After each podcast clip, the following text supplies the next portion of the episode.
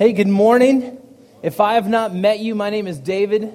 I'm the pastor here, and I'm so glad you're with us this morning. Um, we've been in the middle of a series, uh, we're coming to the end of it, uh, called Living on Mission. And throughout this series, um, we have been talking through our church's mission statement. And so if you received a program as you walked in the door, there's a paragraph in there that states our uh, mission statement that says uh, we desire to create an authentic Christian community that effectively reaches out to unchurched people with love, acceptance, and forgiveness so they may experience the joy of salvation and a purposeful life of discipleship. And so throughout this series, um, we've been breaking that down. In the first week, we talked about authentic Christian community. Uh, and the second, we talked about effectively reaching out to the unchurched. How do we, how do, we do that? And then the third, we talked about uh, as we reach out, how do we do that with love, acceptance, and forgiveness? And so this morning, we're going to talk about uh, the second to last piece, which is experiencing the joy of salvation. Um, and as the lights come up, I, I want to encourage you to turn to James uh, chapter 1. James chapter 1. I'm not going to uh, read a lot from here, but I think uh, what James has to say in the beginning of chapter 1, this just sets the tone for our whole time this morning. Um, and uh, the last several days, uh, from Wednesday to Friday, I spent um, that time out at uh, a camp um, off of just kind of Lake McMurray area, not far from here in Conway, uh, with almost all of our CTK pastors. Um, and I went into it believing that I was going to not experience joy. I was not looking forward to it. And uh, to some of those closest to me, I really honestly shared that. Um, and towards the end, I, each one of us got a chance to stand up and share um, what, what, was our one big takeaway, what was something we learned. And I shared and uh, amongst about 45 men, and I said, quite honestly, gentlemen, I was not looking forward to being here with you. Um, and I think we get so caught up, and, and here's why I shared that because we tend to get so caught up um, in the thinking of all of the things that are required, are asked of us in the Christian life, that we don't experience it.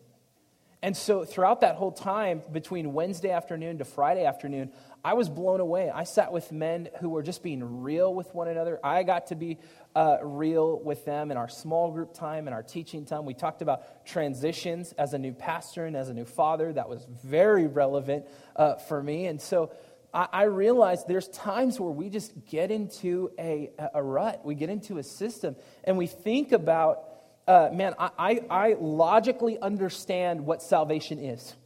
I mean, for you, maybe uh, whether you've been in church a long time or, or, or recently, you probably have a verse or two, maybe John 3.16, that highlights salvation. You understand it, a, a verse or two that highlights joy, what, what you need to do. But maybe for you this morning, you're not experiencing it. And, and there's a lot of Christians out there, if I can be so bold, that look miserable.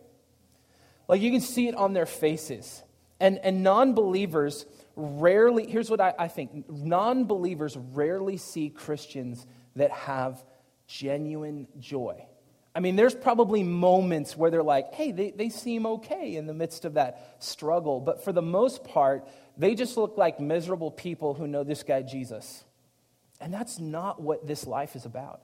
That's not what the relationship with Jesus is about. But, but for people, non believers, to see someone who has genuine joy. I'm not just talking about knowing joy, but experiencing joy and them seeing that genuinely in another. I believe it's someone who sees work going on externally and internally.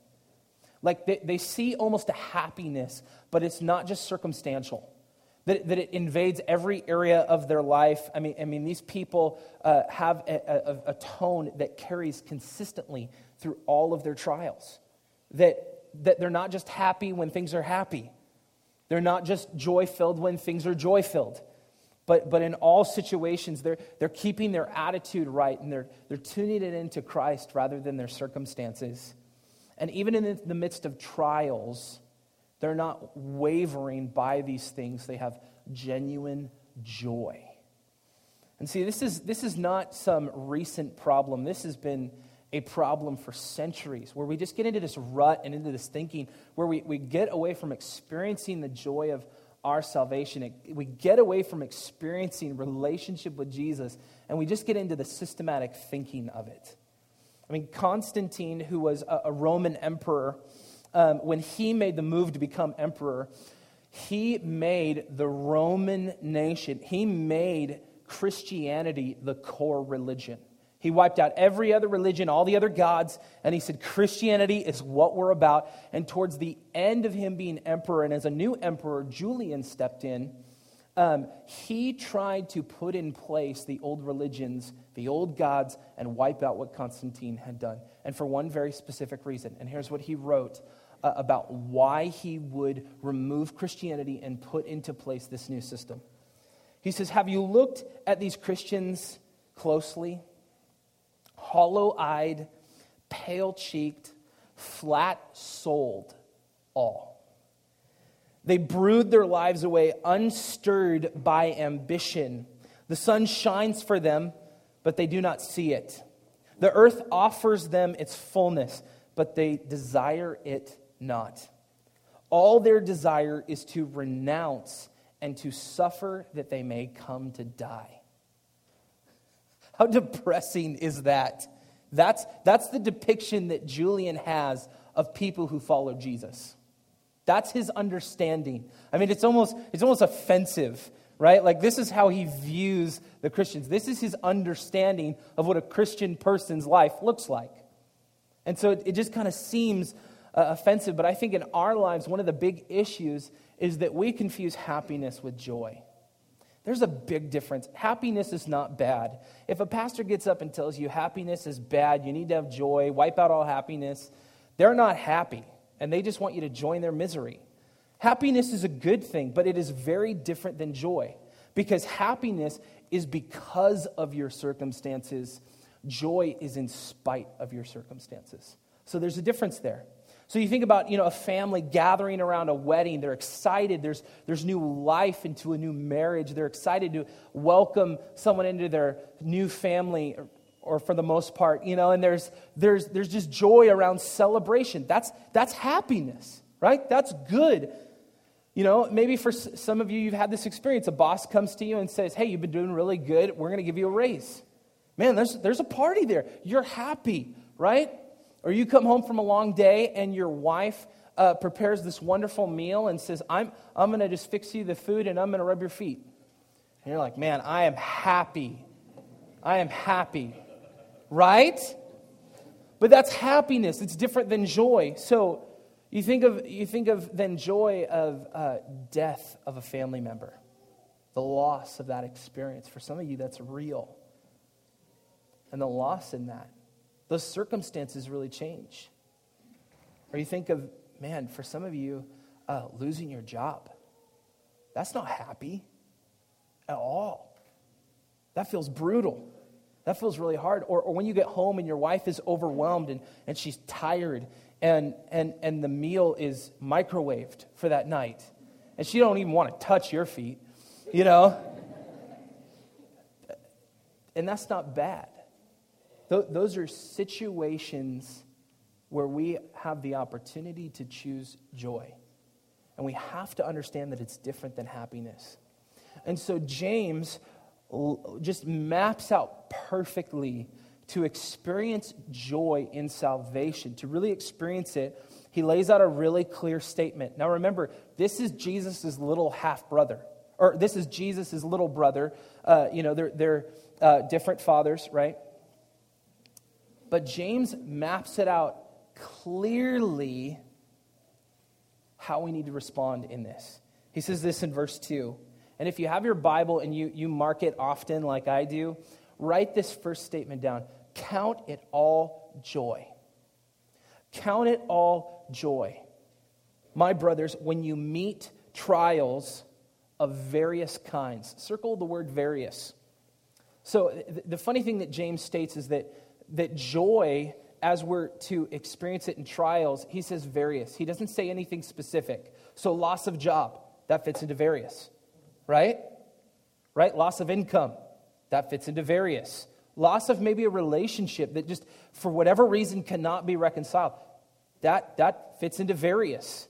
There's a lot of things that can fit into various. And, and yet, for some reason, we, we tend to cookie cutter it of, I'm not going through trials.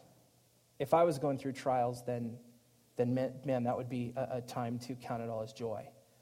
But he says various trials. There's many trials. So as we face them, we need to understand that in all areas of our lives, that's where various fits in. All areas of our lives, we're going to experience trials. And the thing about those worldly trials is they are there in the hopes, as Satan desires for you, that those things will rob you of your joy. That's the hope. That those things are going to rob you of your joy and you're going to be miserable. And you're going to be exactly who Julian wrote about, once again in a new generation. But what God's desire for you is, as we see James write, is that you would count this as joy. That you would view this as an opportunity to mature into your faith. And so, as we look at experiencing the joy of salvation, we need to understand that that there's trials that come in that. There's, there's a season where we're going to feel stuck in a rut, and it's not going to look happy, but it's not supposed to. We're not talking about happiness, we're talking about counting it all joy. And so I want to give you a couple things that, that I really feel for us to experience the joy um, of salvation. There's a couple things that we need to really embrace and not just uh, write down today, but really put into practice this week. So I think the first is that we experience the joy through real repentance. Romans 10, verse 9 and 10, maps out uh, confession and, and conversion in someone's life when they experience salvation. It says, If you confess with your mouth that Jesus is Lord and believe in your heart that God raised him from the dead, you will be saved.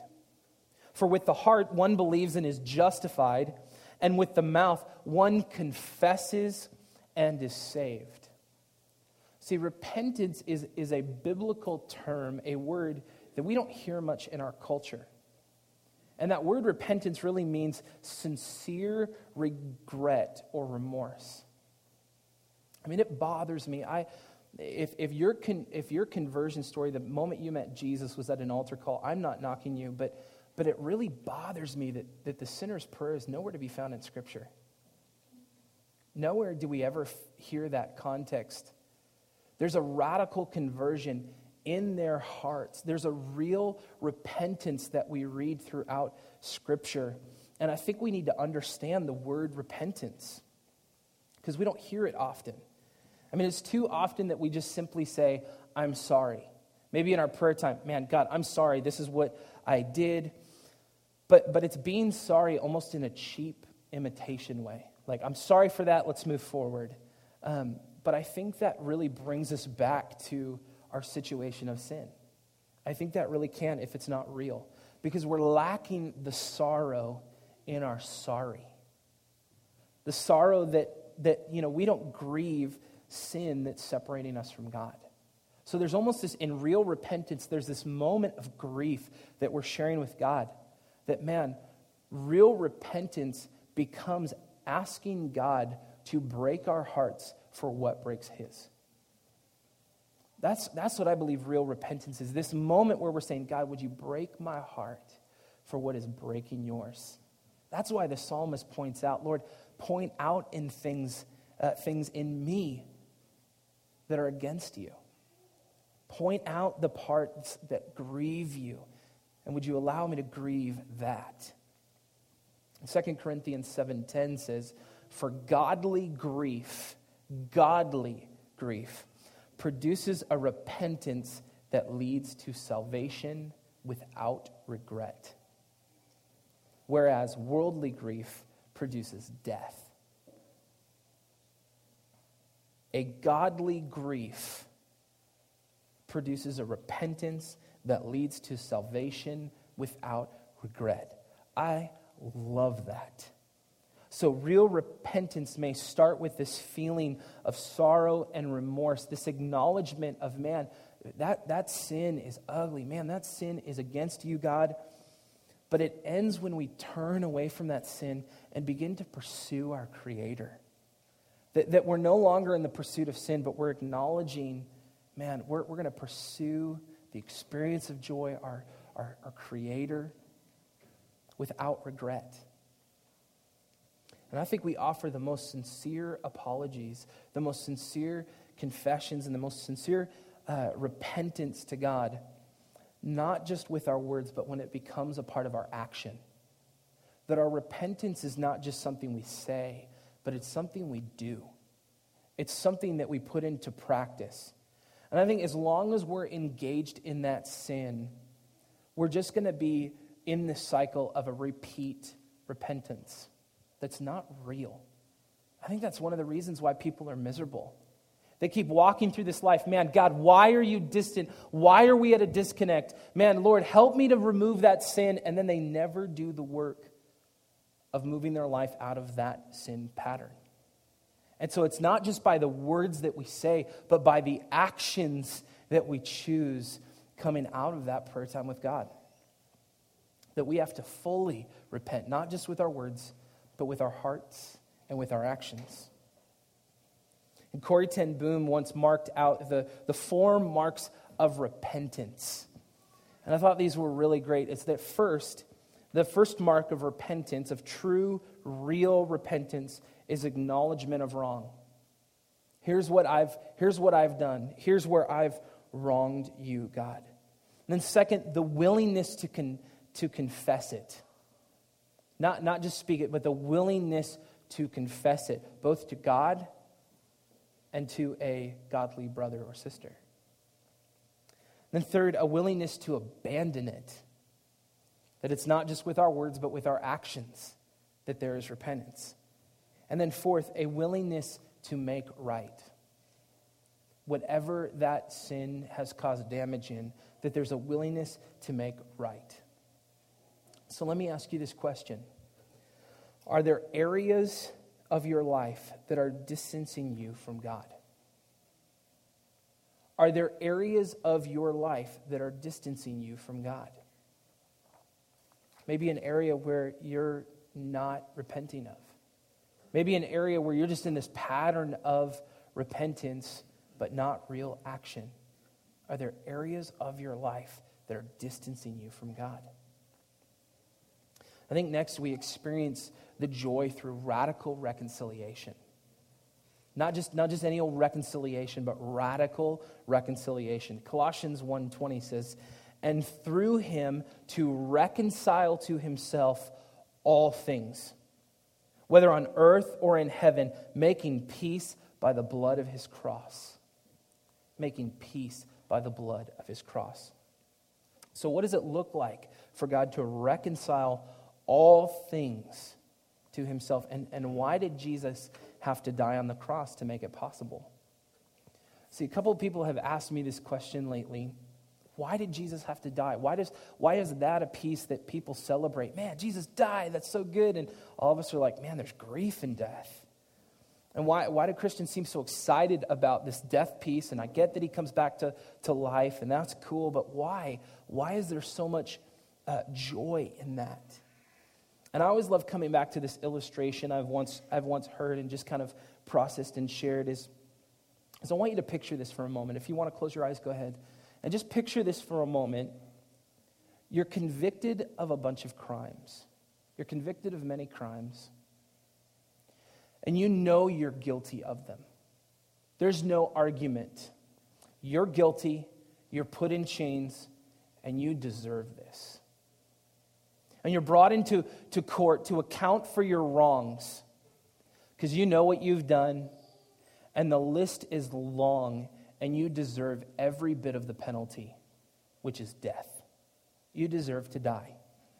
And so you're convicted of these crimes and standing in your chains. There's not even an option for you to choose guilty or not guilty. There's no one next to you. You have no lawyer. You are guilty, and that is it. And so you're brought forth out to a firing squad where you will pay the penalty for what you've done. You will pay the penalty for your crimes. And as they load their weapons and you're standing there in chains, in walks someone, approaches the judge and the firing squad, and standing there in front of you and them while you're in chains, he says, Convict me, kill me, and let them go free.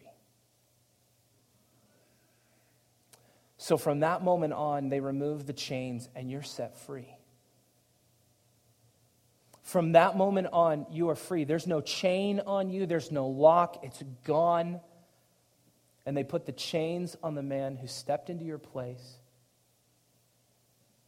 And after loading their weapons, they kill him. And he pays the penalty for what you were supposed to pay, for what you were supposed to pay.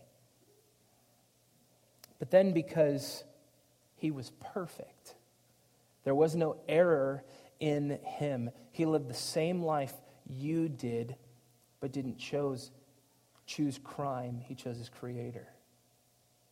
And because of that, in his perfect record, and having no record of his own, but taking on yours, death couldn't hold him.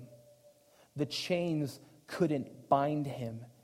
And through that, after several days, just three days, he comes back to life and clearing the record. Because he didn't do that for one of you, he did that for all of you.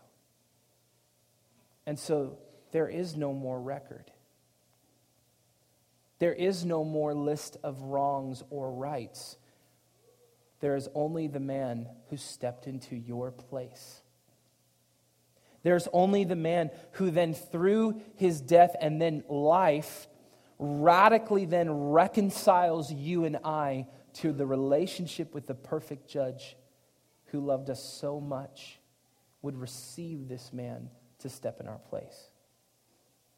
He would willingly step in, giving us new life in him. And so now, as we are in perfect relationship, with our Creator, it's no longer us that is seen, it's Christ in us. We're not defined by someone who once wore chains. We're not defined by our flesh, our personalities, our styles. We are defined by Christ in us, the man who took the place for what you were supposed to be, for what you were supposed to do, and for what you were supposed to pay for. And so, through that, it's no longer those chains, those circumstances that define us. It's Jesus. It's Jesus. And that's where the cross becomes a radical reconciliation in relationship. Radical reconciliation. Because it's not about our chains, it's about Christ. And so we read in 2 Corinthians 5, where Paul says, For the love of Christ controls us because we have concluded this that one has died for all. One has died for all. Therefore, all have died. And he died for all, that those who live might no longer live for themselves, but for him who for their sake died and was raised. And so I think for you and I to experience the joy of our salvation, we have to acknowledge that it's not just some reconciliation piece that, that, that we have to systematically understand. It was radical. It was the willingness of Jesus to reconcile you to relationship with the Father. That's the joy of our salvation. That it's not you and I. It's not what we stood before the judge to convince him of. We couldn't do any of that. There was nothing good in us, but through Christ, that's where we see good in us and in others. It's Christ. It's not me. It's not you. It's Christ who radically reconciled us to the Father. But I think we forget this. This is where we seem like joyless, miserable Christians because we experience the joy through remembering we are free. See, we forget that, that we're free. I've been resting on this verse, Galatians 5 1, for so long, for months and months. For freedom, Christ has set us free. And stand firm, firm, therefore, and do not submit again to a yoke of slavery. See, back in like November, I bought this chain.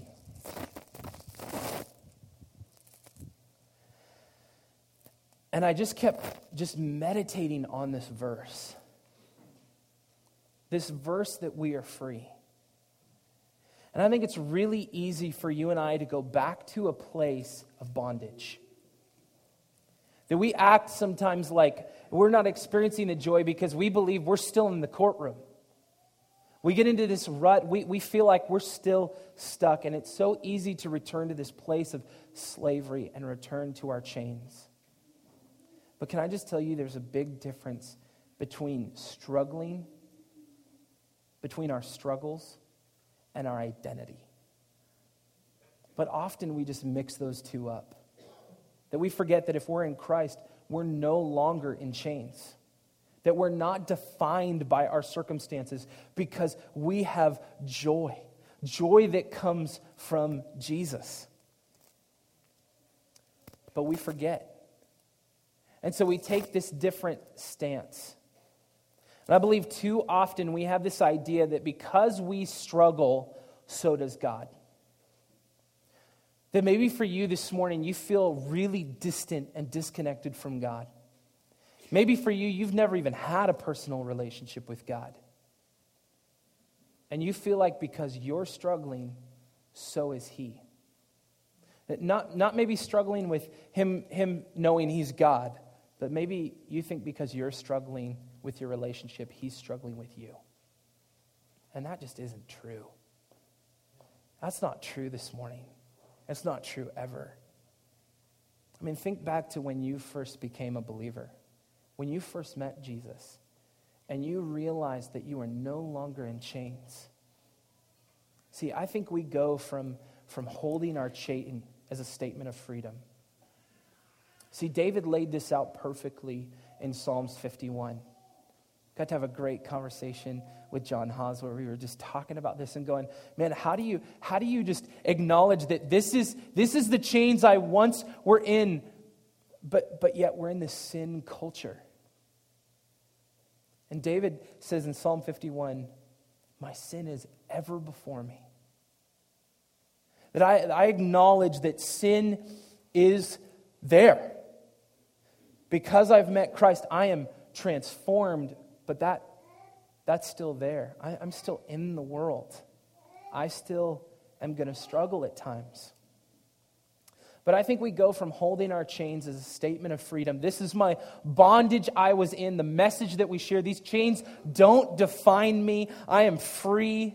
And this is what Jesus did.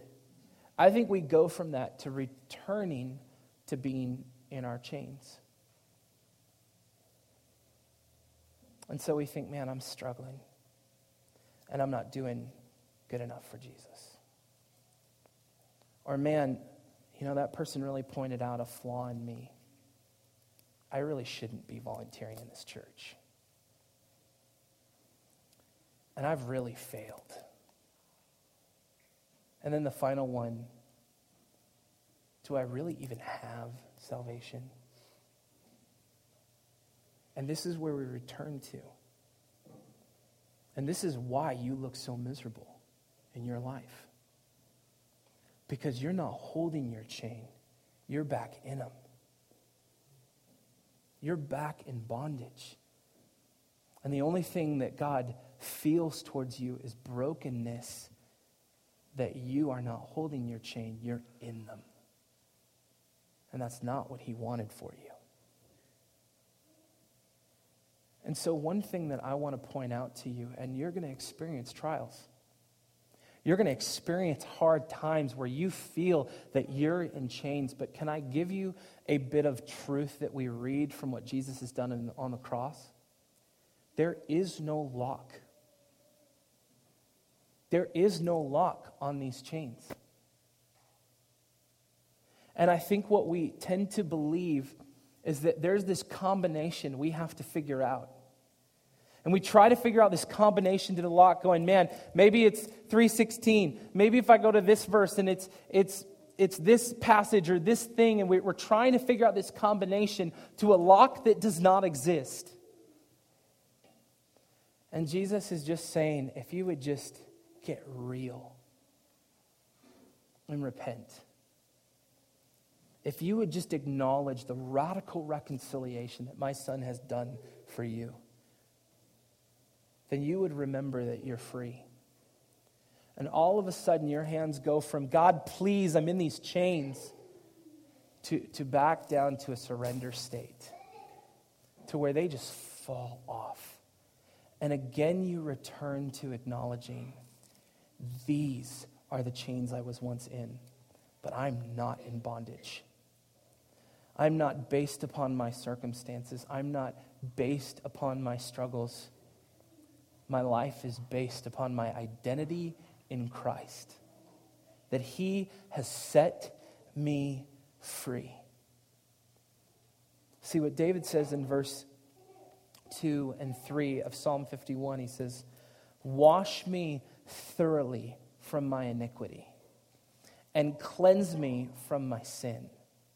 For I know my transgressions, and my sin is ever before me. And then he goes on to say later in verse 12 Restore to me the joy of your salvation and uphold me with a willing spirit. Restore to me the joy of your salvation. And so, church, my prayer for you this morning is you would acknowledge you're not in chains anymore. That is not your identity. You have been set free by the perfect sacrifice that is Jesus, that he stepped into your place. So you're no longer in the courtroom in chains. You're in relationship with the Father who has set you free. Who has set you free. You are not defined by your chains you hold this as a reminder of what Christ has done, but they do not hold you. God is what holds you. Let's pray.